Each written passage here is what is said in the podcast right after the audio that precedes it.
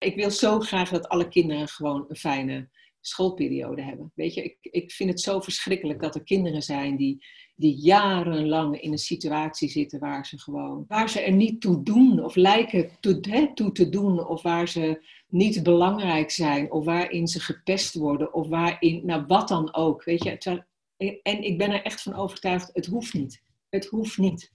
En ik help ze eigenlijk om de tools aan te reiken, zodat ze van die, die ingewikkelde groep eigenlijk gewoon een hele fijne groep kunnen maken. Zodat de leerkracht vanuit haar of zijn kracht weer kan werken. En de kinderen uh, het goed hebben met elkaar en niet de hele tijd verstrikt raken in allerlei ingewikkeldheden. Hey, wat superleuk dat je luistert naar een nieuwe podcastaflevering van Inspire to Teach, waar leren inspireert. En misschien ben je een vaste luisteraar, super cool, leuk dat je er weer bent. Maar misschien ben je wel nieuw en denk je, hmm, waar gaat deze podcast over? Nou, deze podcast is bedoeld voor betrokken leerkrachten, hardwerkende hulpverleners, gedreven coaches en andere mooie mensen die klaarstaan voor de hele wereld, maar zichzelf nog wel eens vergeten.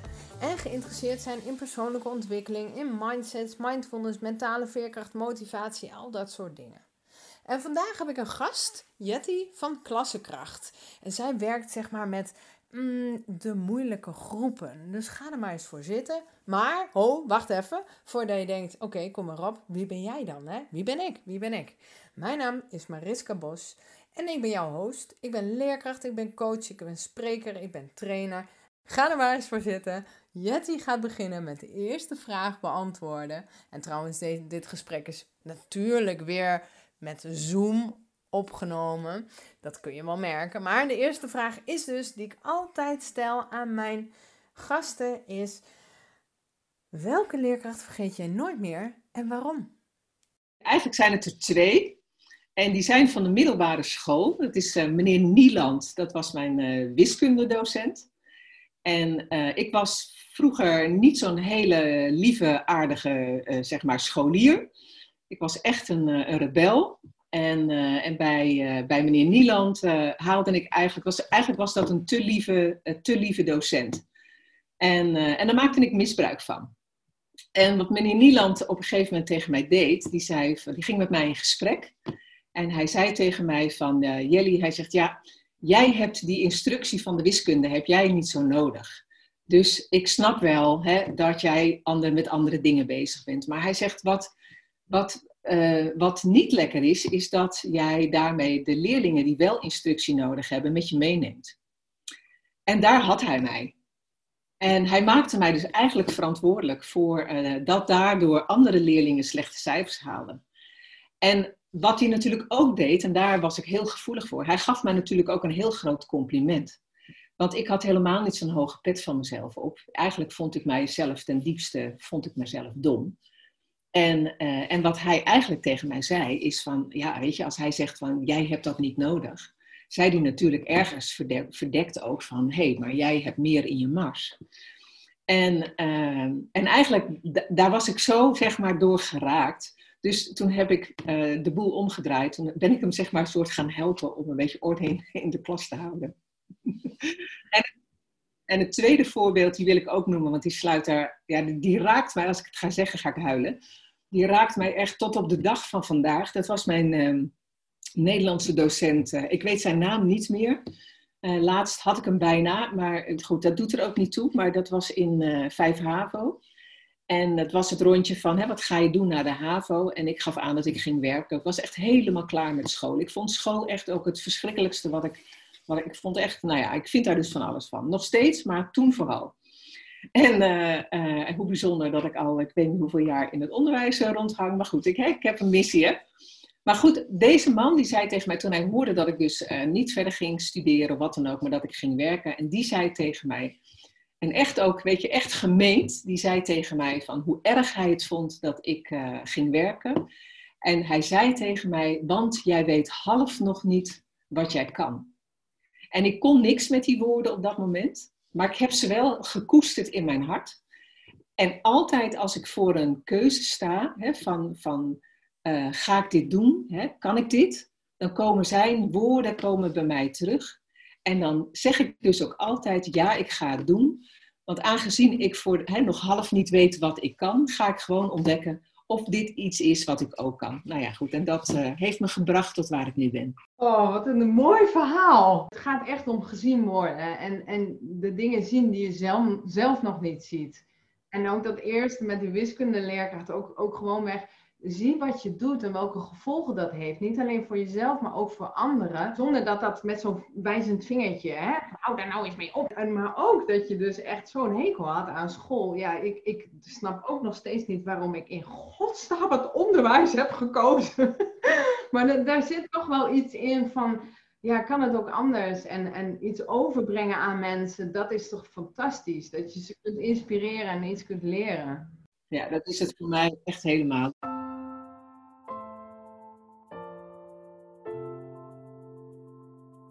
Nou, ik ben Jelly Bijlsma. En uh, geboren en uh, een, stukje getogen in, uh, in Friesland. Ik ben op zesjarige leeftijd ben ik in Noord-Holland terechtgekomen. Op 13-jarige leeftijd geloof ik had ik de boeken gelezen van Mary McCracken. Ik weet niet of jij ooit Mary McCracken hebt gelezen, maar zij was een onderwijsassistent in het speciaal onderwijs. En zij ging de opleiding doen en later ging ze ook de studie psychologie doen. En zij werkte met de meest ingewikkelde kinderen. En dat, dat verhaal, dat raakte mij zo. En toen dacht ik, ja, dat wil ik worden. Ik wil Mary McCracken worden. Dus toen, zeg maar, ik na al die banen uh, erachter kwam dat dit het niet was, wat dan wel?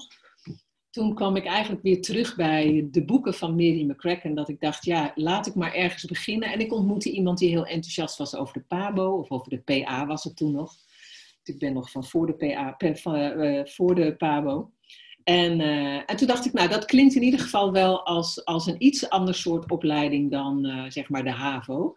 Dus uh, toen ben ik aan dat avontuur begonnen. Nou, ik heb een aantal jaren les gegeven, deeltijd gestudeerd, want ik werkte in Amsterdam-Oost, kwam daar al vrij snel in aanraking met allerlei problematieken waar ik op de PABO nooit van gehoord had.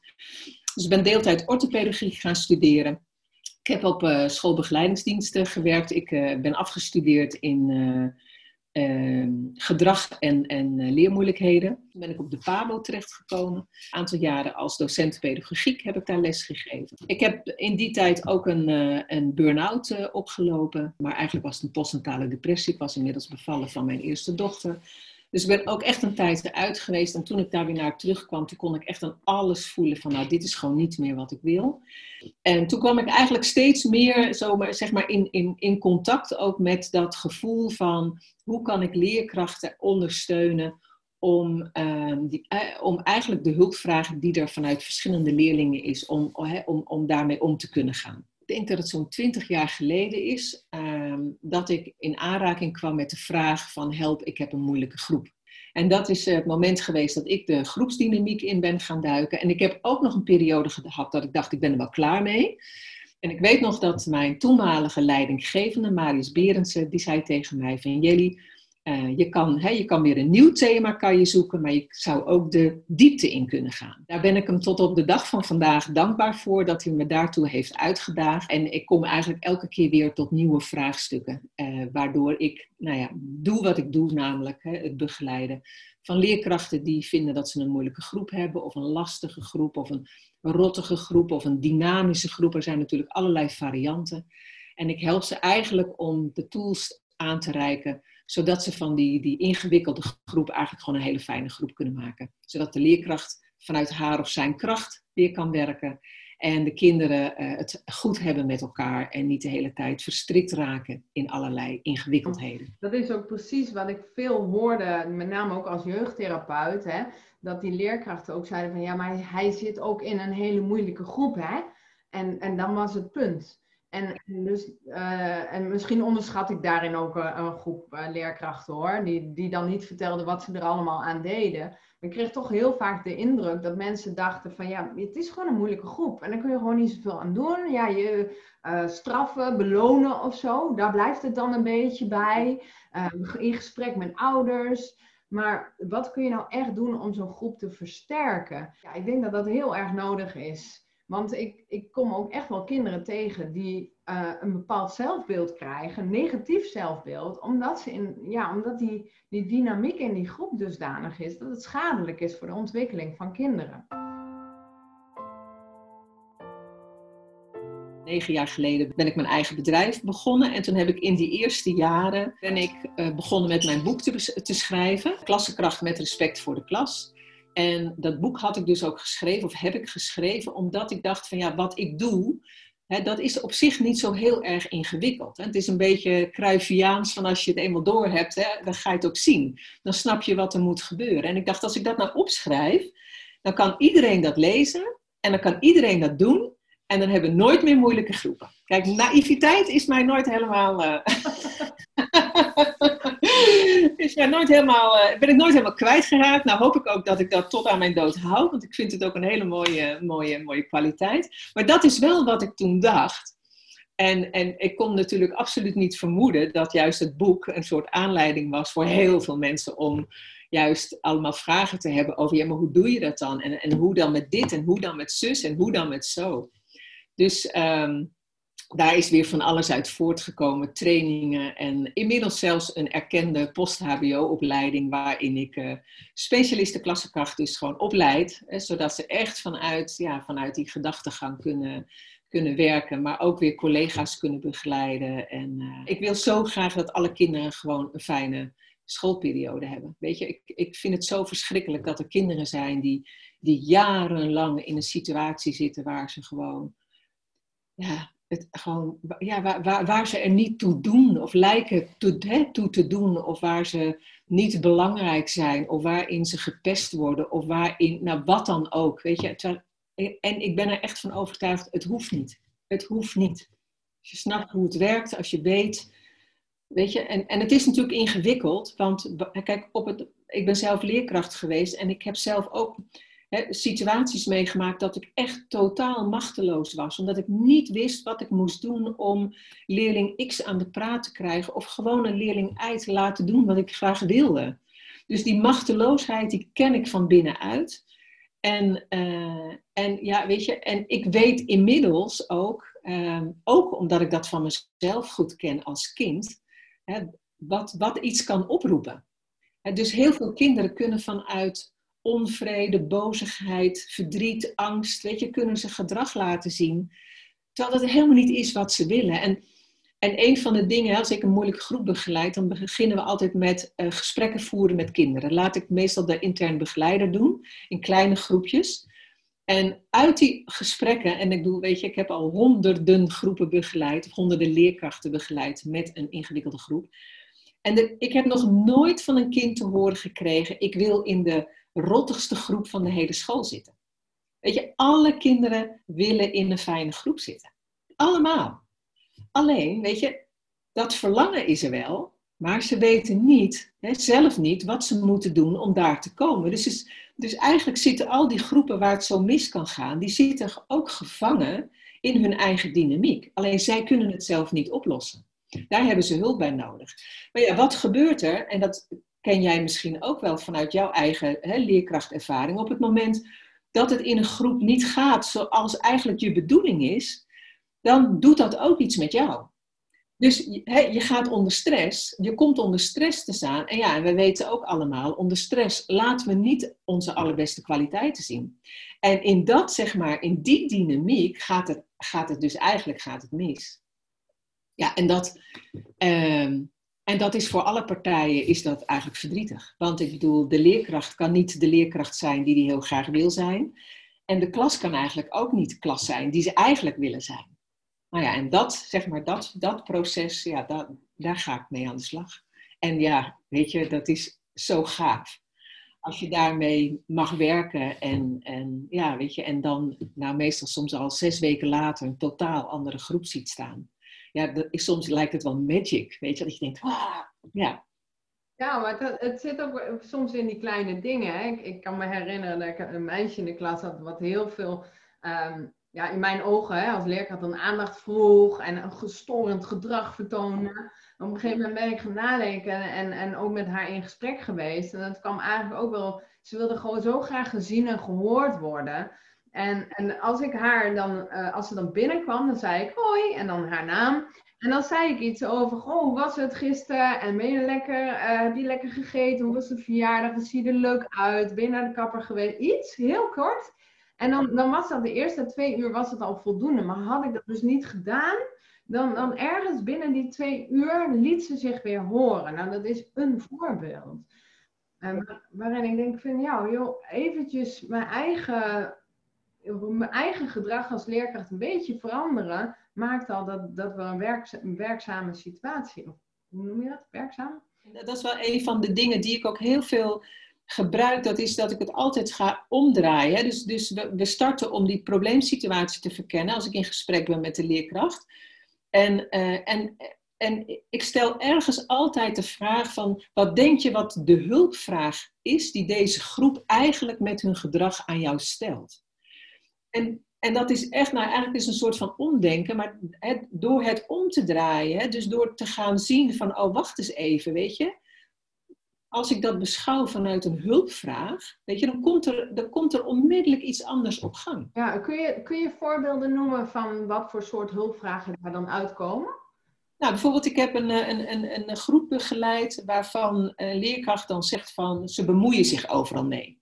Het maakt niet uit wat we doen, op bladibla, maar huppakee, iedereen bemoeit zich met iedereen. Ik word er doodmoe van ga ik dan vaak al, heb ik het kernkwadrant in mijn hoofd. Omdat ik dan hoor bemoeien met. En je bemoeien met is ergens een teveel van. Hier ga ik eigenlijk de vraag dan stellen van, goh, weet je, als je nou naar deze groep kijkt hè, en, en bemoeien, is, is eigenlijk een teveel van, van hun kwaliteit. Nou, dat is een hele moeilijke vraag. Want leerkrachten die dag in dag uit met deze groep, die zien helemaal geen kwaliteit meer. Weet je wel, dat is en als, als ik ze dat laat zien, zo van, joh, weet je, maar eigenlijk is deze groep dus heel sterk betrokken op elkaar. Maar ze kunnen het nog niet, zeg maar, goed, goed handelen. En dus het schiet door en daardoor bemoeien ze zich overal mee. De hulpvraag die daar dus onder vandaan komt, is van, van help ons om zorgzaam te zijn, zonder hè, dat we ons overal mee bemoeien. En, en alleen al door, weet je, want ook dat, hè, wat is eigenlijk het verschil voor een kind? Zorgzaam zijn of je bemoeien met. Want het ene moment krijg je een compliment. Goh, wat lief dat je zo zorgzaam bent of dat jij zo behulpzaam bent. En het volgende moment, dan is het bemoeien niet overal mee. Is voor kinderen totaal niet helder. Weet je, en als je veel kinderen hebt eigenlijk met die kwaliteit, hè, dan krijg je een soort in een groep, een soort, soort uitvergrote vorm. En net als dat voorbeeld van jou net. Dat je, hè, jij hebt het dan over één meisje, maar stel nou dat je tien kinderen in jouw klas hebt die, voor wie het belangrijk is dat ze, dat ze gezien worden, omdat de relatie heel erg belangrijk is. Ja, weet je, dan krijg je dat uitvergroot, krijg je dat terug. Door die bril te kijken, ja, weet je, zie je eigenlijk al een andere groep. En ga je snappen van, oh, maar wacht eens even, ze hebben iets anders van mij nodig. Nou ja, en dan gaan we daarmee aan de slag. Voor de mensen die nu denken van, hé, hey, ik wil meer weten over kernkwadranten. Ik heb daar een podcast over gemaakt, podcast nummer 9. Kijk daar gewoon, luister daar nog even naar. En dan kun je nog even de diepte in. Nou ja, je geeft eigenlijk al wat mooie informatie over hoe je anders naar groepen kunt kijken. En, maar heb je toevallig ook wat, wat, wat zaken, wat gouden tips, wat eenvoudige, laagdrempelige dingen die de luisteraar kan helpen om op een positieve manier met de groep bezig te gaan. Ik heb een tijdje geleden in het kader van de Week tegen Pesten heb ik een e-book geschreven, Wie bepaalt een norm? Want wat we kunnen doen, is dat ik in de show notes van deze podcast een link naar jouw e-book bijvoorbeeld uh, maak. En dat mensen zich kunnen inschrijven voor jouw e-book. En dat uh, via de podcast zo, uh, zo kunnen downloaden.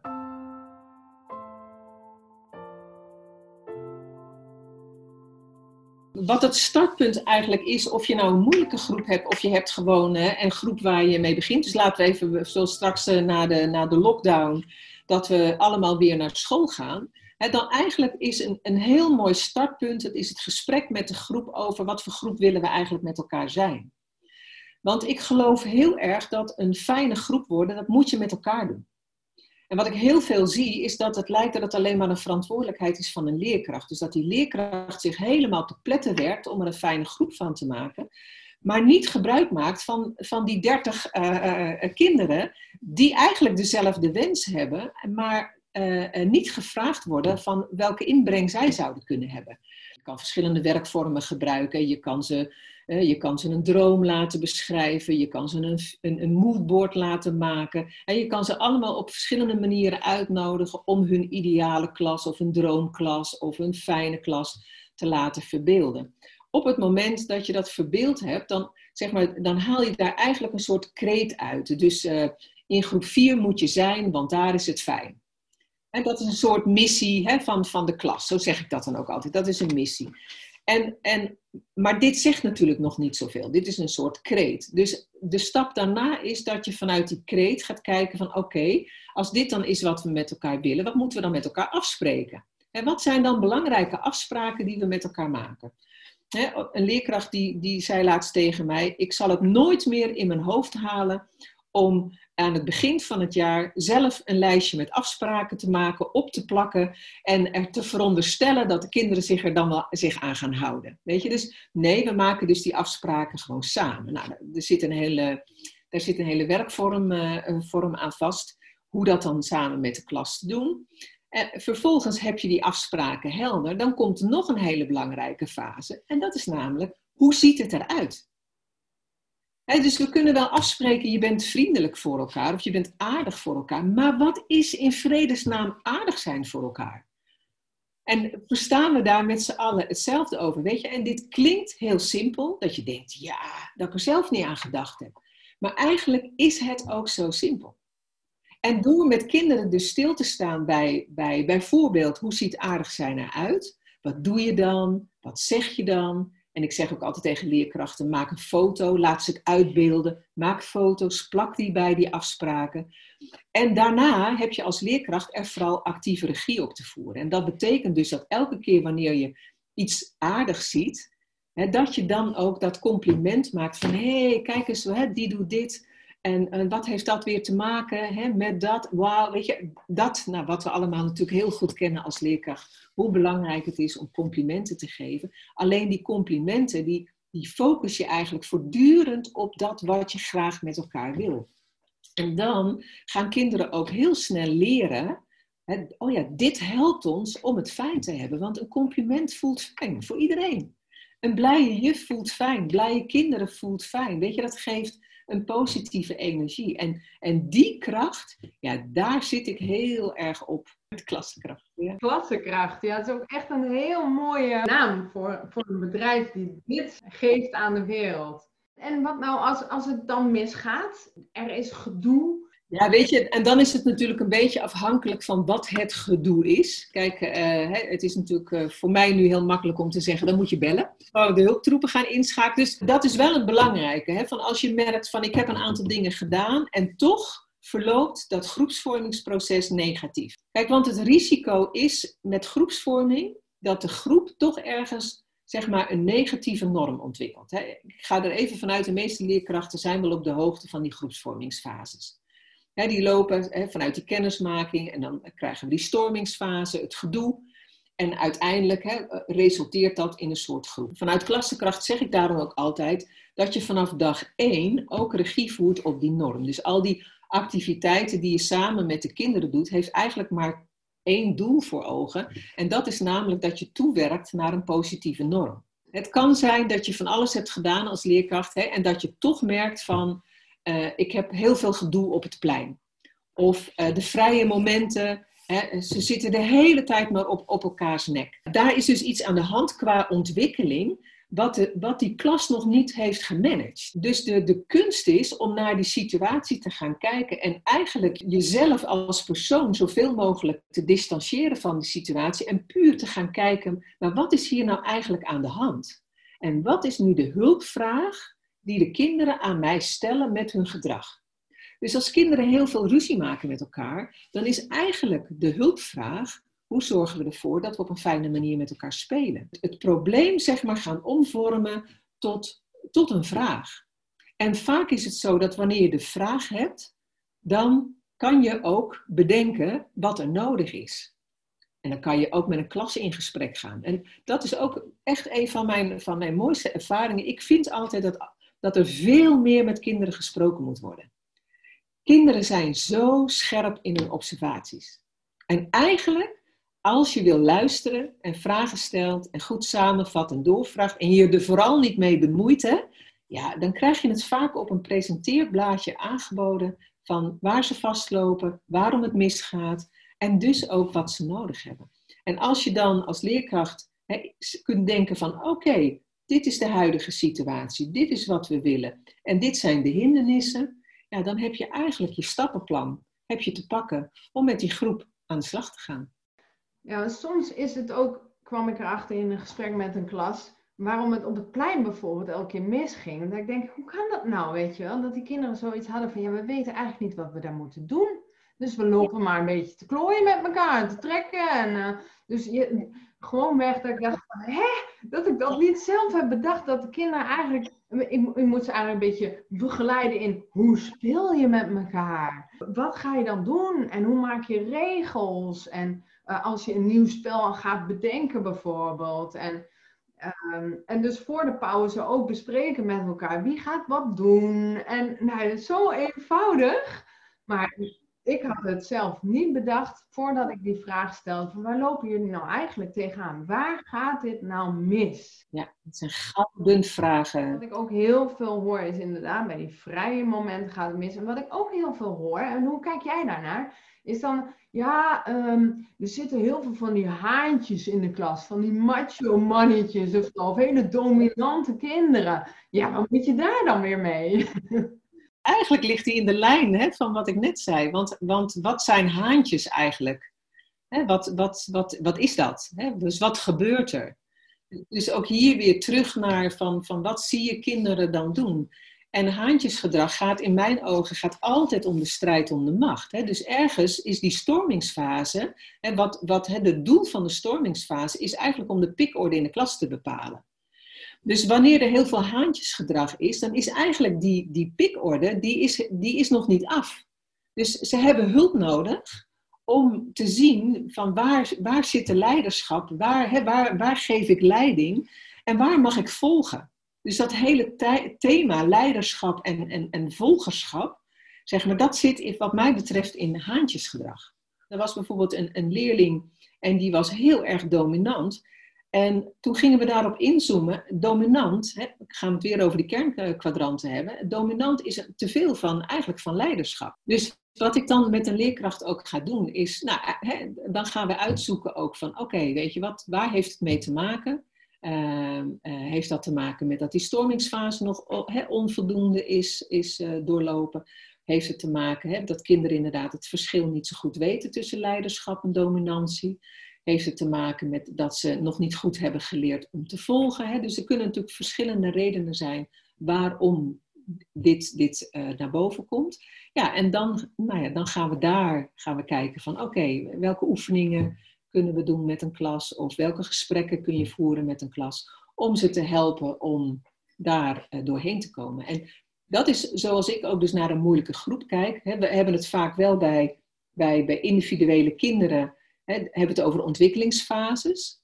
Maar bij een groep hebben we wel die vormingstorming hupplepup fase. Maar we praten eigenlijk nooit over welke thema's een groep ook moet doorlopen om weer verder te groeien. Dan heb ik een keertje een groepje meiden gehad in meidenvenijn en die leerkracht er helemaal gek van. En toen heb ik wat samenwerk uh, spelletjes met ze gedaan. Maar ook, uh, dan moest een van die meiden moest dan liggen op een laken. En de andere vier moesten haar dan optillen. En dat ging eigenlijk heel goed bij drie. Maar diegene die eigenlijk dus, nou ja, zo dominant was, zeg maar. Hè, die, die heel erg wilde bepalen. Die had dus ook eigenlijk een gebrek aan vertrouwen in anderen. Want toen zij ging liggen en moest vertrouwen op haar vriendinnen.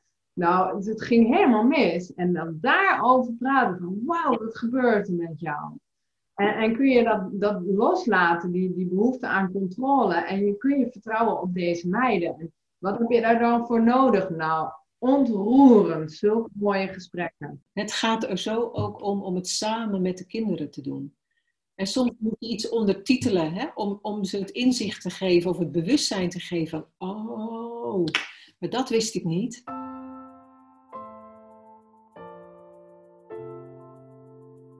Hey, maar uh, je, bent een, uh, ja, je bent een gedreven persoon. En het valkuil van gedreven personen is dat ze alsmaar doorgaan. Want ik zie, ja, mensen horen het misschien aan je stem, maar ik zie iemand stralen en iemand met een missie. En maar wat, wat doe jij om in balans te blijven? Nou ja, goed. Ik, uh, ik zei net ook al, ik ben ook een aantal keren flink onderuit gegaan in, in mijn leven. Dus ik heb het ook wel geleerd met vallen en opstaan. Ja, ik ben inderdaad heel erg gedreven. Ik, ik heb ook gelukkig heel veel energie, dus dat, dat, uh, hè, dat scheelt ook. maar wat ik doe is, ik mediteer elke dag. Dat is voor mij echt een hele belangrijke. Heel goed. Even, mag ik even als mindfulness coach bij stilstaan. Dat dat ontzettend goed is om de dag mee te beginnen. Ik, ik doe het echt al, al jaren en dan niet altijd even trouw. Maar ik doe het afgelopen jaar sla ik ook bijna geen dag meer over. Wat ik daar gewoon heel mooi aan vind. Dat als ik zeg maar nu terugkijk naar waar ik nu sta. Hè, want het, ik, vind, ik vind echt, het is echt ook iets wat je gewoon. Ja, het is een spiertrainen. Hè, zo zie ik het ook echt. Maar dat het dus steeds makkelijker voor mij is door, ja, als ik nu gewoon mijn aandacht naar binnen trek, dan kan ik dus heel gemakkelijk zo in contact zijn met mijn hele lijf. Dus hoe hou ik balans? Dus dat hoef ik soms maar, kan ik zo een paar keer op een dag doen. En daardoor uh, ja, ben, ik, ben ik weer helemaal in mezelf en geaard. Ja, en kan ik daarna weer door. Dus dat, dat helpt mij om in balans te blijven. Mag ik daar nog iets over vragen? Wat is dan het nut voor jou om contact te hebben met je lijf? Kun je dat uitleggen? Ja, om, uh, uh, ik, ik ben iemand die zeg maar, uh, ik zit veel in mijn hoofd, hè, dus ik heb niet automatisch contact met mijn lijf. Dus ehm, ik voel niet zo snel uh, of ik er wel goed voor zorg. En als je een paar keer een burn-out hebt gehad, hè, dan, dan zijn de tekenen wel duidelijk dat je dus iets, dat je, hoe, hoe noem je dat? Dat ik actief in contact moet gaan met mijn lichaam om eigenlijk de, om een soort check te maken met eh, eh, is het allemaal nog oké daar beneden? en dat is eigenlijk wat ik doe. Ja. ja, een ander iets wat ik nu aan het uitproberen ben is ik, ik schrijf zeg maar op wat ik, um, ik kan, ik, laat ik even schetsen, ik kan dus morgens om 7 uur hier gaan zitten en tot s'avonds 7 uur doortrekken. En dan pak ik even een broodje en die eet ik dan ook nog gewoon achter me. dat, is, dat is een beetje, want ik vind snel dingen zonde van mijn tijd, want ik wil door. En dan kan ik het nog zo leuk vinden, maar ik merk toch dat is, het, het, hè, dat werkt niet. Dus wat ik nu aan het doen ben, is ik ben echt ook aan het opschrijven van zeg maar een beetje ook, ook wat ik per uur doe. Maar ik schrijf dus ook even op dat ik ga pauzeren. Dus even lekker koffie, en in het kader van iedereen is toch thuis, dan doen we even met z'n allen koffie. Weet je, gewoon, ik ga tijd nemen voor lunch, weet je. En ik ben ook aan het leren om, vrijdag is mijn vrije dag in principe. Nou, het was nooit mijn vrije dag, maar ik ben nu ook aan het oefenen dat vrijdag, zaterdag en zondag, dat ik lekker mag lezen, weet je wel, en gewoon dat soort dingen mag doen, maar dat ik niet mijn laptop hoef te openen om weer van alles te bedenken en, en te maken. Zo ja, dat moet herkenbaar zijn voor mensen. Ik heb ook de woensdag nu vrij en uh, ik, moet, ik moest ook echt gewoon, dan denk oké, ik begin mijn ochtend met yoga. Ik, ik plan gewoon uh, vrije tijd dingen in, want anders ga ik ook toch nog eventjes dit en dat. En vooral bij dat, op het moment dat ik denk, nog eventjes, dan, dan gaat bij mij alarmbellen aan. Oh, oh, nee, maar dan heb je weer die neiging om toch te werken. En dan ook nog dit en ook nog dat. En voordat je het weet, ben je toch weer aan het werk. Wat voor boekentip geef jij? Ik hou heel erg van, uh, van boeken ik ben er zelf helemaal fan van. Dat is van uh, Debbie Ford. Het gaat over schaduwwerk. Waarom vind ik dat prachtig? Omdat we allemaal zo uh, last hebben van die, van die interne babbelbox, zoals hij dat noemt. Die ons de hele tijd maar vertelt hoe we het wel moeten doen of niet moeten doen. En wat wel kan en wat niet kan. En ik heb daar jaren heel veel last van gehad. Ik heb echt een periode in mijn leven gehad. Dan, dan maakte ik me al druk wat de tegenligger van de, van zeg maar, van de auto van de andere kant wat die dacht van mijn reisstijl. Dat, mijn man tegen me zei van, joh, uh, denk je überhaupt dat er iemand daarmee bezig is? Nou ja, in, in de fase van mijn leven dacht ik wel dat iedereen met mij bezig was. Uh, dat, dat heb ik gelukkig niet meer, ben ik afgeleerd en bladibla. Maar het fascineert mij wel hoe dat werkt. Een boek wat echt voor mij levensveranderend is geweest, dat is het boek van Albert Ellis over rationeel emotieve training. En ik was al ver in de twintig. Ik gaf uh, al trainingen. En ik was gewoon onwijs onzeker voor de groep. En de eerste bijeenkomst kon ik het altijd wel vanuit mijn enthousiasme doen. En de tweede ook nog wel. Maar bij de derde, dan nam die interne babbelbox het over. En dan kwam dat stemmetje van, die zit onderuitgezakt, die vindt er niks aan. Die zitten met elkaar te kletsen. Dus die zijn afgehaakt en eh, je bakt er niks van. En oh, vreselijk als ik daaraan terugdenk. En totdat ik dus dat boek las. En dat ik eigenlijk voor het eerst in aanraking kwam met dat gedachten je gevoelens bepalen. En nu, en nu zie je al dat daar veel meer van in omloop is. Maar ik weet me nog dat moment te herinneren. En ook dat ik dacht, waarom hebben ze me dit niet geleerd op school? Waarom hebben ze mij niet geleerd hoe ik hè, met, met, met, met mijn brein moet omgaan? Of met mijn mind of met mijn, met, met mijn gedachten? Want het is zo alles bepalend. Het, het kan je zo verschrikkelijk in de weg zitten.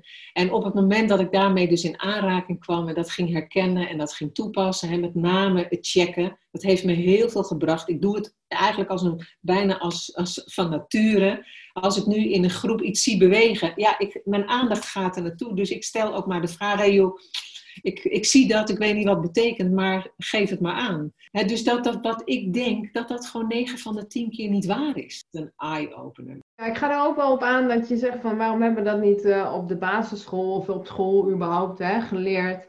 En uh, dus ik ben, uh, ja, misschien vind je het leuk om te weten, ook bezig samen met mijn vader om een prentenboek te maken voor de basisschool.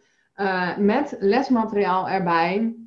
Waarin we dus eerst het over angst hebben. Hè? Hoe ontstaat dat? En dan hebben we het over sociale angst bijvoorbeeld. Of gewoon bang zijn voor een spinnetje. En, en hoe dat dan ontwikkelt op een speelse manier met, met uh, ook wat lesmateriaal erbij. Zodat leerkrachten dat heel eenvoudig samen kunnen bespreken met kinderen. Een stukje theorie erbij. En nou ja, wie weet uh, wordt dat helemaal weer uitontwikkeld in, in trainingen. Dat weet ik allemaal nog niet. Maar we zijn er heel leuk mee bezig. Omdat ik ook echt mijn leerlingen leer van hoe krachtig die gedachten kunnen zijn. En dat in veel gevallen geloven we, nemen onze eigen gedachtenwereld te serieus. Maar is het ook echt waar wat we denken? Dat vind ik wel heel mooi in, is dat als we geboren worden, zijn we heel. En eigenlijk door de boodschappen hè, die we in onze opvoeding meekrijgen, gaan er eigenlijk steeds hapjes, uh, worden er eigenlijk uitgehaald.